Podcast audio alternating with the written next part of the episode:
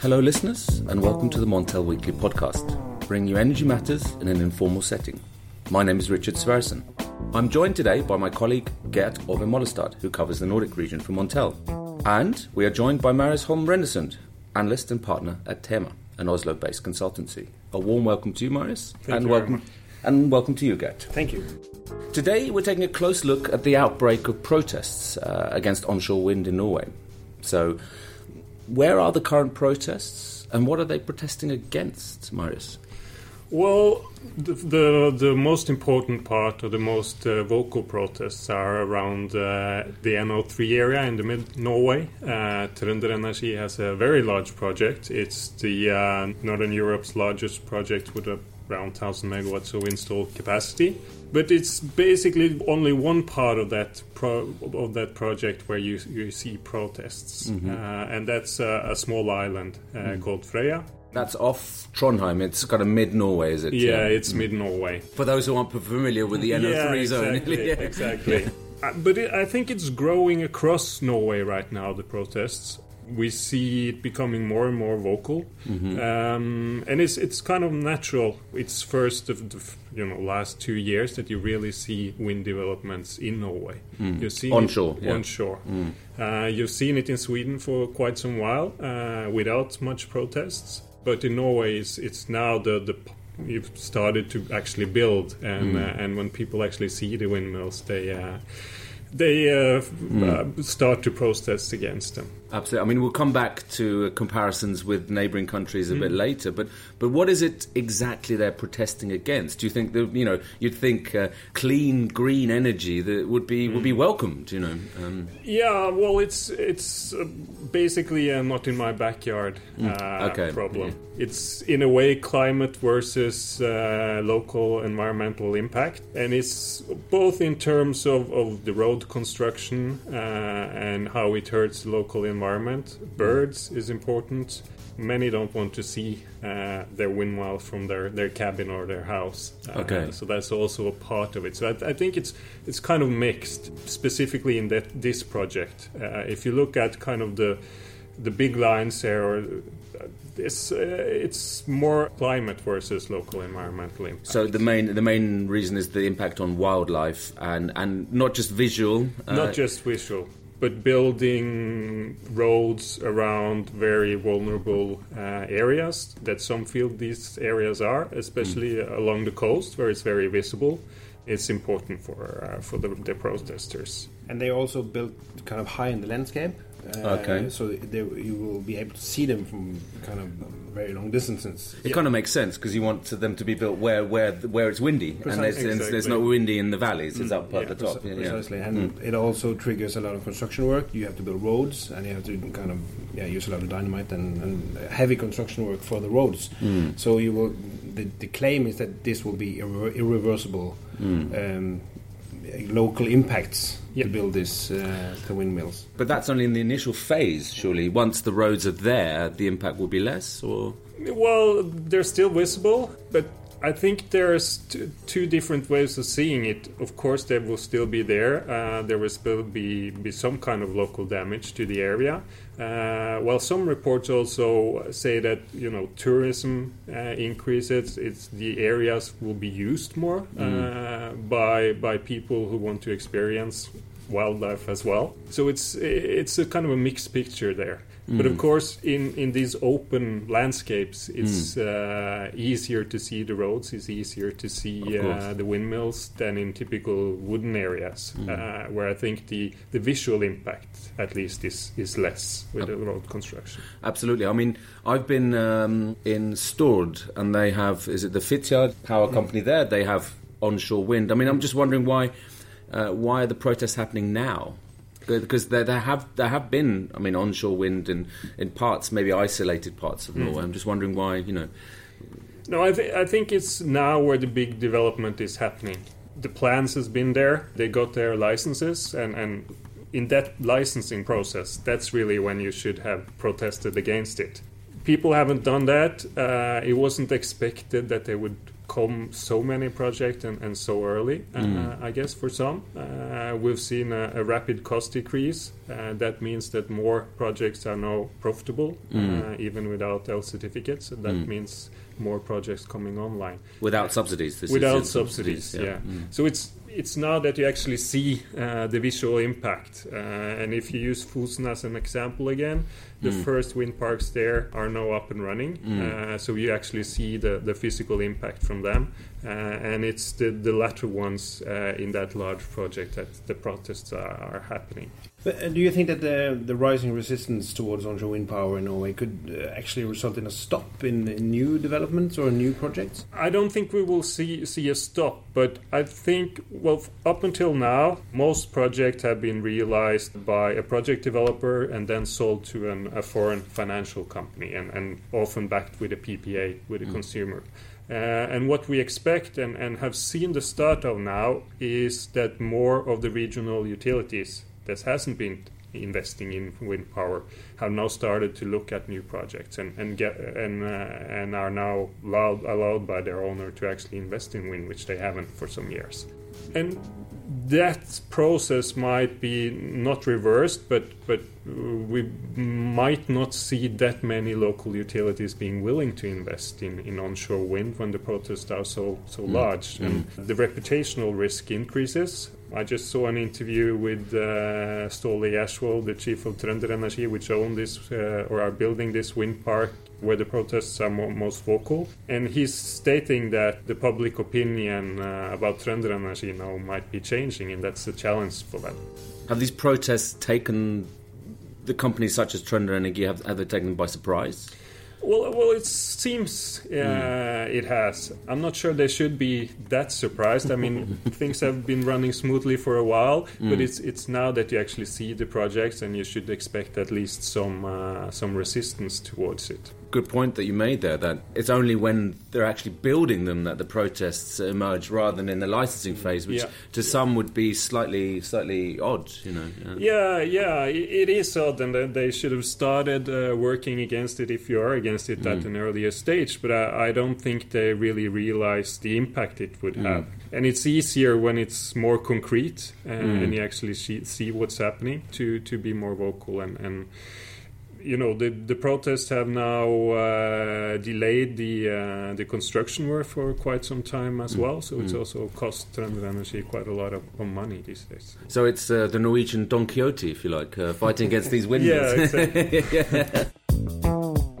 I'm just wondering if it, if we're able to compare the protests that are happening now to what's happened against the, the, the, the expansion of hydro plants in the 1970s and 80s. Is is that a fair comparison, Marius? I think that's a bit early to say. We've really now only have this one area where the protest has been very vocal, but it's now growing across Norway, uh, and we see that new projects are, are opposed as well.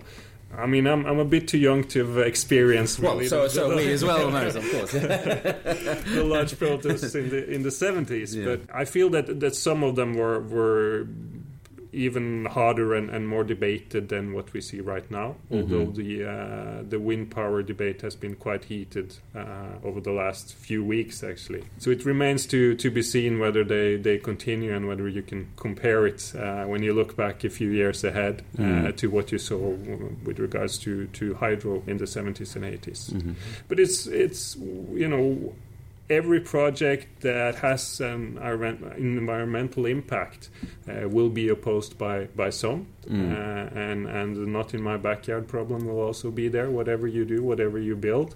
So of course there will be protests both against you know new hydro build outs uh, as well in Norway as well as as wind power.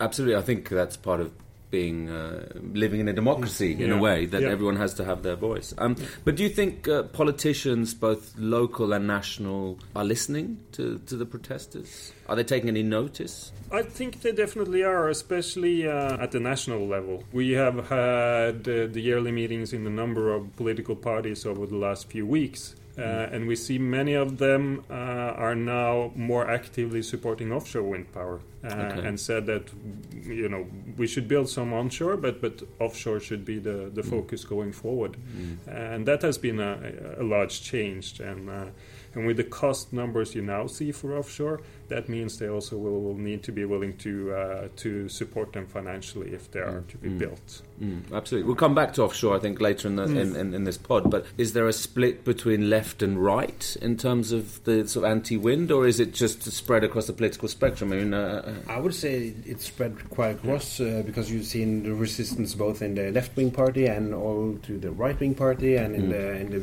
grand uh, in the in the large conservative party there were Yeah. some suggestions uh, for stop complete stop of uh, of uh, onshore wind. That didn't get us a vote, but um, but there are, there is a clear opposition in all parties across the board. I would say. so it's not a, a clear political split on this. No, It's- no, there's no. just you know there's opposition and support within maybe all parties. Yes, I would yeah. say so. Yeah, Mm. yeah. Do you expect these kind of protests to, to happen more and more, to become more widespread uh, across Norway? I mean, we've, they've been focused very much now in, in mid Norway on, on Yeah. and, and, and in the Trøndelag and, and near Trondheim. Yeah, I, I would expect that we'll see it across the country. We've seen that uh, a lot of these, you know, national organizations are active in this space, and, and you will see that spread across the, the country. And I think it's one important aspect that we haven't discussed is that this coincides with when the uh, Norwegian regulator actually published their uh, their plan for where you can build onshore wind, and where they picked 13 different uh, geographical areas where Mhm. they where they think it's right to build wind, where there's grid, there's suitable uh, landscape, etc. And I think we're gonna see protests all across those those areas. Uh, Mhm. And and this plan is out on a hearing process now, uh, Mhm. and I, I think it's going to be a lot of focus on on that Mm. hearing process and. Eventually, when they, they revise the plan uh, Mhm. after the hearing process, what the, the results there will be. Which 13 areas did they uh, did they kind of isolate or, or Well, it's it's uh, spread all across Norway, basically. Okay. Mm, Um, So, so you know, hence you will probably also see protests all across Norway. in a exactly. way. Yeah, yeah, yeah, yeah. Maybe uh, surprisingly little in northern Norway, actually, where the wind re- resource is absolutely best. But Mm. uh, there you have uh, wind farms producing like 4,200 hours a year. Mm. So, but the grid there is a serious constraint. So that that was one of the reasons that I kind of pushed a lot of the areas towards southern Norway because there you are closer to the interconnectors and also Mm. with a stronger grid. So. and closer to, to demand centres as well. I suppose Yeah, there's, very, there's not yeah, so yeah. much demand maybe in the north. But then again, there you have a denser population, so Yeah, it's uh, it's, uh, it's going to be tricky. Yeah, Mm. absolutely. To the next question, where you have Sweden, which is very sparsely populated, especially in the north. Yeah. So, could you do you think you could see uh, a shift that you won't have so much uh, wind power in Norway, and then it, that the bill that the projects are coming in Sweden instead? Yeah, I mean that that could be a possible result, uh, definitely. Still, the resource base is, is better in Norway, but uh, with the technology development you've had uh, over the last uh, few years, you see that you can produce more also in more wooden areas, which is uh, what you see, what you have in Sweden. And many, I think, also feels that the the impact is is smaller in wooden areas. Mm. Uh, you still see the windmills; they need in, to be in very areas of high. forests and yeah, Yeah. yeah, yeah, okay, yeah. yeah. So, so that also might lead to it being more uh, or less unpopular, to put it that way, to, to build in those areas. So, so you build it above the tree line, or yeah, Yeah. okay, yeah, yeah, yeah. So visually, it's maybe not such so uh, so challenging, maybe for some. Yeah. No, uh, I would say so. And you, you see also in Norway, and then especially uh, along the border towards Sweden, uh, some wind farms in in uh, more forest areas. Mm. And at least uh, when I look at them, the the, the visual impact seems less. Mm, okay. We at Montel, we're very uh, we, we want to look at the market impact of Mm. this. What does the expansion of, of wind do to, to market prices, and what's your outlook for, for, for the coming years as wind wind capacity grows in the region? No, I mean, it definitely puts uh, a downward pressure on prices. The more you build, the more supply you would have for basically the same demand, uh, and that would push push prices down. Uh, but there are some other effects as well. I mean, the, the lower power price might lead to some increases in uh, demand as well. Mm-hmm. And Have you got any numbers here, Marius, you can throw around? no, uh, yeah, yeah, I mean it's it's difficult to, to pinpoint exactly how much wind farm would push uh, prices down. Uh, what we see is in, in the medium term, power prices will still much be driven by uh, gas, coal, and CO2 prices. Uh, but we will see a, more a switch from the short-run marginal cost of coal being the most important to more short-run marginal cost of gas, and that's more because of the development elsewhere in Europe, where you phase out coal and you need to, to use more gas in the power production. yeah, we're seeing more and more fuel switching occurring in continental Europe. But- Definitely. but I- so mm. yeah, so that that effect I think we will see, you know, up until 2025, something like that, in the medium term. Mm. In the long term, I think it's really the uh, the long run or the investment cost for, for new wind that Mm. will kind of set a, a soft cap on power prices. Mhm. You know, I think we and, and most others have been taken by surprise of the rapid cost decrease uh, for wind over the past, you know, eight years or so. Mm. Um, I think it will flatten out over time, but still, it's difficult to see power prices over consecutive years at a much higher level than what it the long run marginal cost of a new wind farm will be. Mhm. Um, And what is that? well, uh, I suppose it varies, but of course the answer it depends. Is yeah, answer, yeah, But if you look at uh, NVE's number, for example, they they uh, have the cost now at uh, slightly below uh, 40 euros, uh, Mhm. between 35 and 40. So I think we're gonna slide down maybe towards the the 35 euro Mhm. level per megawatt hour. per yeah. megawatt hour. Mm. When that is said, I, I think you can still see a system price above that. Mhm. And that's a reason for that, and that's what you often call the cannibalization effect Mm. that a wind farm doesn't receive that average price uh, over the year because you have to produce when the wind is blowing and then everybody else has to produce as well Mm. uh, and that pushes prices down so Mm. The capture price the price that the uh, the wind farm actually receives will be lower than the average price Mm. in, in, when it produces money. And we did have an uh, example uh, Sunday this week when when you have snow uh, high snow melt now uh, Mhm. uh, seasonally in Norway and Sweden, and then there was a quite a windy day. So on Sunday the area prices in Sweden fell to only 12 euros, just below Okay. 12 euros. So you, you get this short term. Mm. Price drops Mm. uh, Yeah. when when the wind is blowing, As- But- and especially combined with the with heavy inflow from, from Exact- melting snow. Yeah, and, and that's the other factor we, we might see uh, more volatile prices. Uh, Okay. You will go very low when there's good precipitation and, and a lot of wind, Mm. uh, and then you probably will go higher.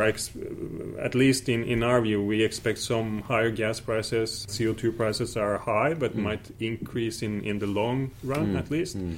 And then you get prices down, you know, towards zero uh, Mhm. when it's windy, and then you can get very high prices uh, in those hours where there's less wind. Sure, but I think in given that kind of low price scenario or the increased likelihood that this will happen with more wind expansion and more wind capacity being built, what what are developers pricing this in? I mean, this is quite a low price. This is a, there's a high risk of, of, of very low prices. Yeah, I think they are. At least we've seen a focus now where they are much more uh, preoccupied with the cannibalization effect. Mhm. Uh, we have a number of clients where we run sensitivities uh, on the cannibalization and, and in different price areas because it will vary between areas because you have more or less wind. But also because the interconnections to other areas Mm. uh, is good or bad, or it's uh, high or low. Mm. Uh, so, so I think investors more and more are looking into this definitely. Mm. On the other hand, you also most of the wind farms that's been realized over the past few years have been backed with a PPA. Mm. Uh, so basically, the investor has secured a, a fixed power price. So in, in negotiating this PPA, they should have uh, pay, taken that into consideration. But that's nothing we see whether they do or not. So. Absolutely. Is this cannibalization effect? Is that a reason why some some Nordic hydropower producers haven't uh, invested in onshore wind? Yeah, I think that's part of the reason, and and for them, all investments in in uh, new production capacity means lower prices for uh, their existing assets. So I think that's been why they've been reluctant, at least up until now, to invest in wind.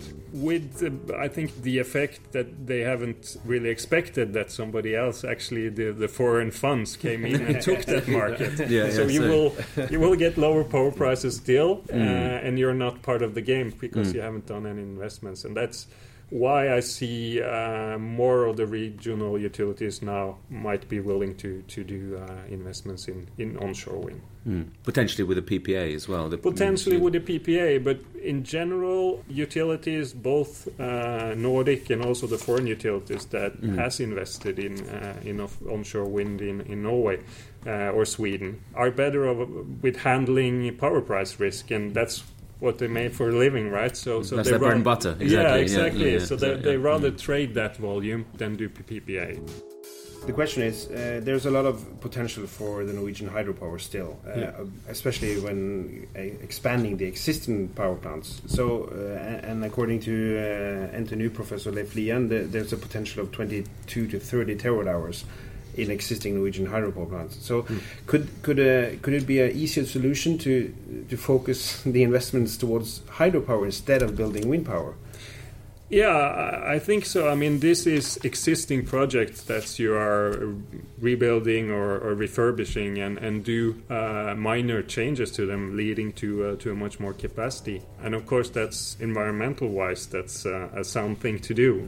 Uh, so you might see that happening going forward. But I think what others have pinpointed, and, and maybe the author of this report as well, is the, the tax incentives with this respect and and the way the tax regime is right now, it's not worthwhile doing those rebuilds. But of course, from the political side, uh, it might be they might be more willing to do changes to to these tax regimes now when the opposition towards onshore wind is so large. So.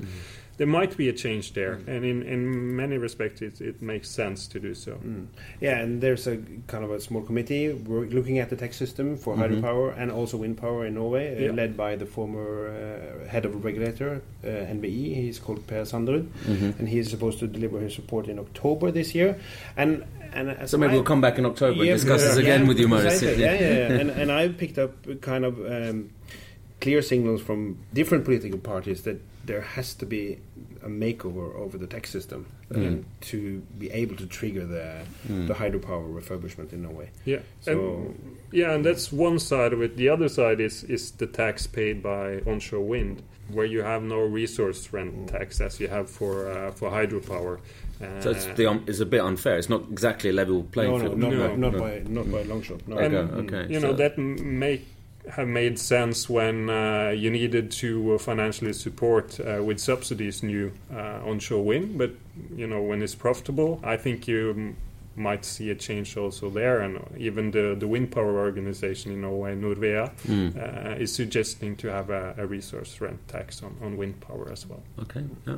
And That's- that it's, interesting. yeah, it's it's also to change the public opinion. Probably, Mm. I mean, if you give more back to your local community where, where the yeah. wind farm is built, they might be more more positive. Mm, for sure. Do you think this kind of modernization of Norwegian hydropower might lead to protests as well? Because you're, you're also changing the plants, aren't you? Uh, or is it? Or is the impact is rather limited because Okay. you're using the same dam. Okay, or yeah. Maybe expanding it a bit, but Yeah. there's no there's no new nature that's sacrificed. Okay. So that's uh, So it's within the plant itself that, that you're change, making changes yeah, to you're the to you're the not, infrastructure. You're not you're not damming down a new river. It's, No. it's kind of using the same resources before. Fair enough, fair enough. Um, how about the potential for offshore wind? I mean, you, you touched upon it earlier, Marius, uh, and because obviously uh, some parts of Norway, as we know, are very, very windy. Um, so, what, what's the potential here? There's not many reports looking at uh, the full potential, and, and so that remains to be seen. It's large, definitely. Again, it depends on, on which areas you would like to open for for uh, offshore wind. Uh, I think the other challenge uh, along the Norwegian coast is that it's deep. Uh, and most of the offshore wind we see today is fixed to the bottom, w- which you can't do in, in many places uh, around Norway. So, so floating wind is, is what you would look at. Look at, and the cost for that right now is, is higher than for uh, for fixed uh, bottom fixed wind. Can you give some numbers here, some certain uh, ballpark figure? I think well, it, Is it, it's- twice the cost? or- Yeah, okay, uh, almost so, yeah. twice the cost, at Yeah. least 30 40% more. So it depends. Again, offshore wind is a more immature technology. Floating is even more immature. So, Mm. so you would expect cost decreases, but how much, how fast is is the big question. Mm. But then again, if Norwegian authorities are willing to subsidize because they rather would like to build offshore than onshore, might It's be. uh, um, yeah, it's all about the, the finance minister. How deep uh, deep are the pockets of the finance minister? Yes. Exactly. Yeah, Yeah, uh, quite deep, absolutely, but, yeah. uh, And Um, I think also some of, of the Norwegian utilities might think that you know with the, the protest we see now, let's skip that uh, that step and go directly to uh, to offshore. Mm. But it's, it's worth mentioning that Statkraft has been clearly against subsidizing offshore wind in Mhm. Norway. They they don't want to use taxpayers' money to, with the result of even lower power prices in Yeah. Norway. So you would, uh, it, from an economic standpoint, it seems not very um, wise. Well, continuing the discussion about subsidies, can these be built subsidy free? And what, what's the outlook for? You mentioned the L certificate, the electricity certificate market in, in, in the Nordic region. What's the outlook here post 2020, Marius? Could you give us some some of your views? Yeah, I mean, with with the current regime that's been proposed, the outlook is uh, is not very good. Uh, we're looking at more or less zero prices, or at least very low prices from the early 20s. For for yeah. So that won't give any support either to, to onshore or, or offshore. So you need to do changes either to that system or more likely other support mechanisms to, to get offshore wind going, uh, both in Norway and there are, there are projects also in Sweden. Already now you see in, in some markets that they have at least implicit subsidies because they get free grid connections, etc. And, and that's what we see in around Europe is that in, in auctions they, they bid in zero subsidy or, or a zero uh, add-on to the to the power price, and, and that's because they get some implicit uh, subsidies in this. Uh, that's at least one part of it. The other part is that it is often you know five, six, seven years ahead uh, until they need to build it, and the punishment for not building is is not very severe. So it's basically a bet on high power prices and costs coming drastically down, combined with with some implicit subsidies. to to to rephrase that would be to say, well, if they have low prices, uh, low wholesale prices or market prices going forward, some of these are unlikely to be built. Yeah, Yeah, yeah, yeah. that's we might see that. And I talked to the head of Vattenfall a couple of Mm. months ago, and he said there will be no offshore wind farms in Sweden as long as they don't get the, the grid connection sponsored by No. by And that, public. of course, that's another another factor, the Mm. grid connection. A fascinating discussion. Thank you very much, Marius. Thank you very much, Gert. I'm sure we'll come back to this and, and we'll invite you again on the Montel pod, Marius. So that's about all for now. Next week I'll be podding uh, live from the Eurelectric conference in Florence. But please keep up to date with all our stories on Montel News. Follow us on Twitter, LinkedIn, and subscribe to this podcast on iTunes and Spotify. Thank you. Goodbye.